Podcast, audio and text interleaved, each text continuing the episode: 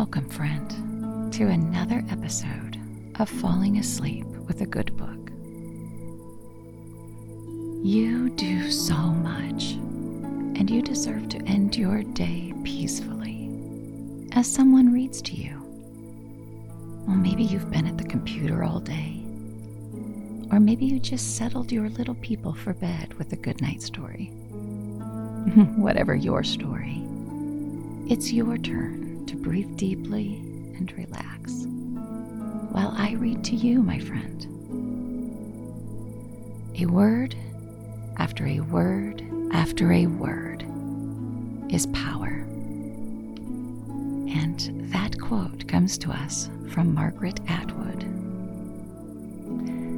How satisfying is it to know, if you're like me, and you enjoy falling asleep to a good book, that you are receiving words after words after words that grow your power in this world. Now, I know your eyes are already closed. Take a beautiful deep breath and hold it while you imagine your body growing heavier and heavier. Now, slowly exhale and imagine yourself sinking deeper and deeper into your mattress or chair, wherever you're relaxing right now.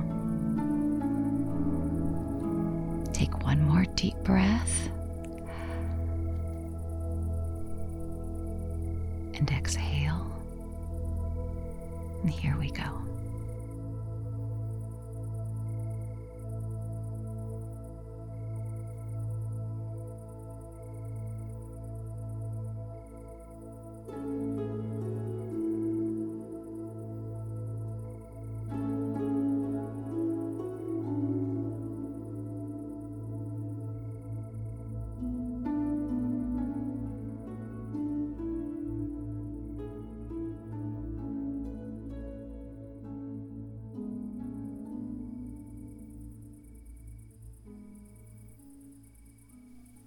Tonight we will be reading Buzz by Louisa May Alcott.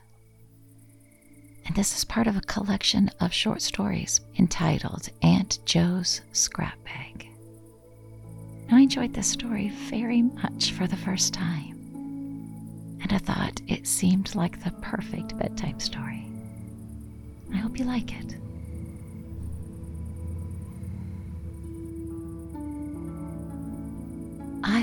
High up in a city house all alone. My room is a cozy little place, though there is nothing very splendid in it. Only my pictures and books, my flowers, and my little friend. When I began to live there, I was very busy and therefore very happy. But by and by, when my hurry was over and I had more time to myself, I often felt lonely. When I ate my meals, I used to wish for a pleasant companion to eat with me. And when I sat by the fire in the evenings, I thought how much more social it would be if someone sat opposite. I had many friends and callers through the day, but the evenings were often rather dull, for I couldn't read much and didn't care to go out into the stormy weather.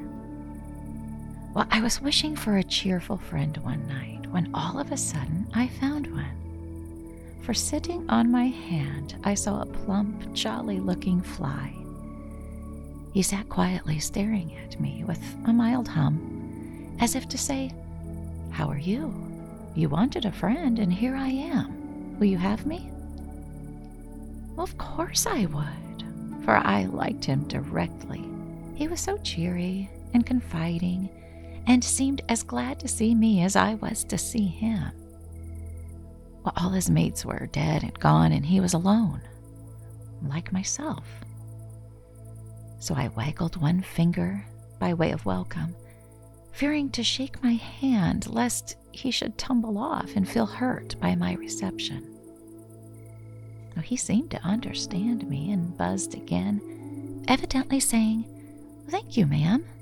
I should like to stay in your warm room. and amuse you for my board. Though I won't disturb you, but do my best to be a good little friend. So the bargain was struck, and he stopped to tea. I found that his manners had been neglected, for he was inclined to walk over the butter, drink out of the cream pot, and oh, put his fingers in the jelly. A few taps with my spoon taught him to behave with more propriety, and he sipped a drop of milk from the waiter with a crumb of sugar, as a well bred fly should do. On account of his fine voice, I named him Buzz, and we soon got on excellently together. Well, he seemed to like his new quarters, and after exploring every corner of the room, he chose his favorite haunts and began to enjoy himself. I always knew where he was, for he kept up a constant song, humming and buzzing like a little kettle getting ready to boil. On sunny days, he amused himself by bumping his head against the window and, and watching what went on outside. It would have given me a headache, but he seemed to enjoy it immensely. Up in my hanging basket of ivy, he made his bower and sat there on the moss, basking in the sunshine as luxuriously as any gentleman in his conservatory. He was interested in the plants and examined them daily with great care, walking over the ivy leaves, rubbing under the moss, and poking his head into the unfolding hyacinth buds to see how they got on. The pictures also seemed to attract his attention, for he spent much of his time skating over the glasses and studying the designs. Well, sometimes I would find him staring at my Madonna as if he said, What in the world are all those topsy turvy children about? And then he'd sit in the middle of a brook in a watercolor sketch by Vaughton, as if bathing his feet or he seemed to be eating a cherry, which one little duck politely offers another duck in Oscar Pletsch's summer party. Now, he frequently kissed my mother's portrait and sat on my father's bald head, as if trying to get out some of the wisdom stored up there, like honey in an ill thatched beehive.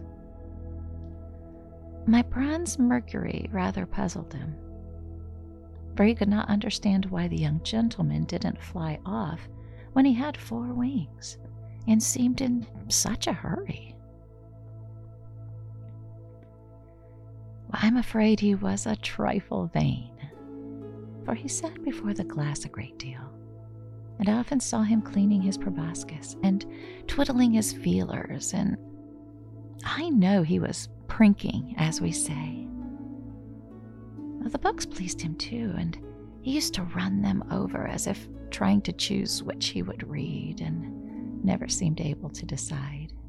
Well, he would have nothing to say to that fat French dictionary or my English plays, but like Goethe and Schiller, Emerson and Browning, well, as well as I did. Carlyle didn't suit him, and Richter evidently made his head ache but Jean Ingelow's poems delighted him. And so did her stories told to a child. Fairy bells he often listened to, and was very fond of the pictures in a photograph book of foreign places and great people. Though he frequently promenaded on the piazza of a little Swiss chalet, standing on the mantelpiece, and, and thought it was a charming residence for a single gentleman like himself. Oh, the closet delighted him extremely, and he buzzed in the most joyful manner when he got among the provisions. For we kept house together. With such revels as he had in the sugar bowl, and such feasts of gingerbread and grapes, and such long sips of milk and sly peeps into every uncovered box and dish. Once, I'm afraid, he took too much cider, for I found him lying on his back, kicking and humming like a crazy top. And he was very queer all the rest of that day, so so I kept the bottle corked after that. But his favorite nook was among the ferns in the vase, which a Parian dancing girl carried.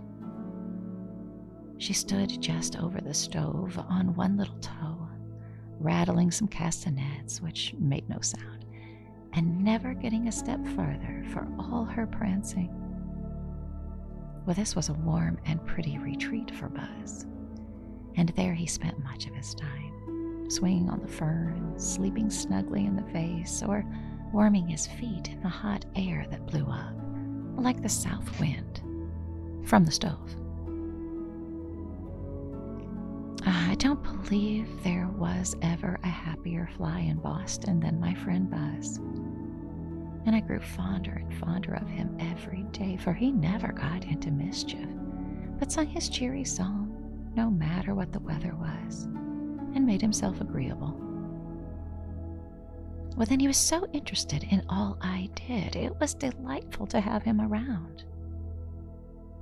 When I wrote, he came and walked over my paper to see that it was right, and peeped into my inkstand, and ran over my pen. He never made silly or sharp criticisms on my stories, but appeared to admire them very much, so I am sure he was a good judge. When I sewed, he sat in my basket or played hide and seek in the folds of my work, talking away all the while in the most sociable manner. We often flew up all of a sudden and danced about in the air as if he was in such a jolly mood he just couldn't keep still and wanted me to come and play with him. But alas, I had no wings. I could only sit stupidly still and laugh at his pranks. That was his exercise, for he never went out and only took a sniff of air every now and then when I opened the windows. Well, little Buzz and I lived together for many weeks and never got tired of one another, which is saying a good deal. Well, at Christmas, I went home for a week and left my room to take care of itself.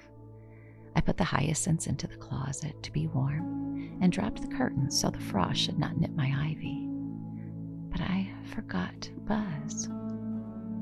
Well, I really would have taken him with me or carried him down to the neighbor's room to be taken care of while I was away, but I never thought of him in my hurry, getting my presents and myself ready. Off I went without even saying goodbye and never thought of my little friend. Till Freddie, my small nephew, said to me one evening at dusk, Aunt Jo, tell me a story. So I began to tell him about Buzz, and all of a sudden I cried out, Mercy me! I'm afraid he'll die of cold while I'm gone. Now, it troubled me a great deal, and I wanted to know how the poor little fellow was so much that I would have gone to see if I had not been so far away. But it would be rather silly to hurry away 20 miles to look after one fly, so I finished my visit and then went back to my room, hoping to find Buzz alive and well in spite of the cold. Alas, no my little friend was gone. Well, there he lay on his back on the mantelpiece, his legs meekly folded, and his wings stiff and still. We had evidently gone to the warm place and been surprised when the heat died out and left him to freeze. Oh, my poor little Buzz had sung his last song and danced his last dance and gone where the good flies go. I was very sorry and buried him among the ivy roots where the moss lay green above him. The sun shone warmly on him, and the bitter cold could never come. I miss him very much when I sit writing. I miss his cheerful voice and his busy wings at mealtimes, there is no tiny little body to drink up spilt drops and eat the crumbs. In the evenings, when I sit alone, I, I want him more than ever, and every day as I water my plants, I say softly, Grow green ivy, lie lightly moss, shine warmly sun, and make his last bed pleasant to my little friends.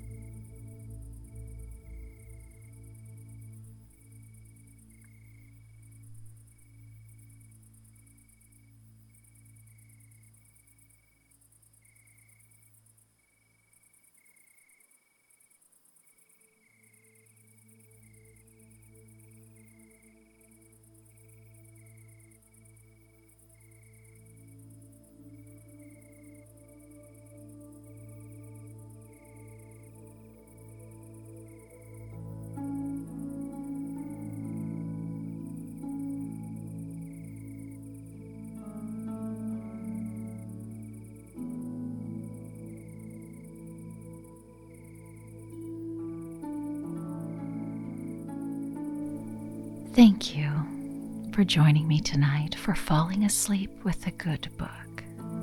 I appreciate our time together. Now, if you're still with me, it's time to relax and find our way to sleep and let go of our busy day. Let go of all the things we did, all the things we accomplished and all the things on our to do list. So let's take a deep breath together. And exhale slowly, just letting the day drift away. And one more deep breath.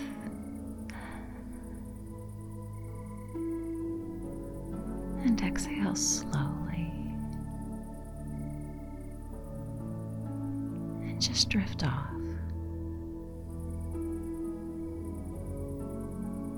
And I hope you'll join me again for falling asleep with a good book. Good night.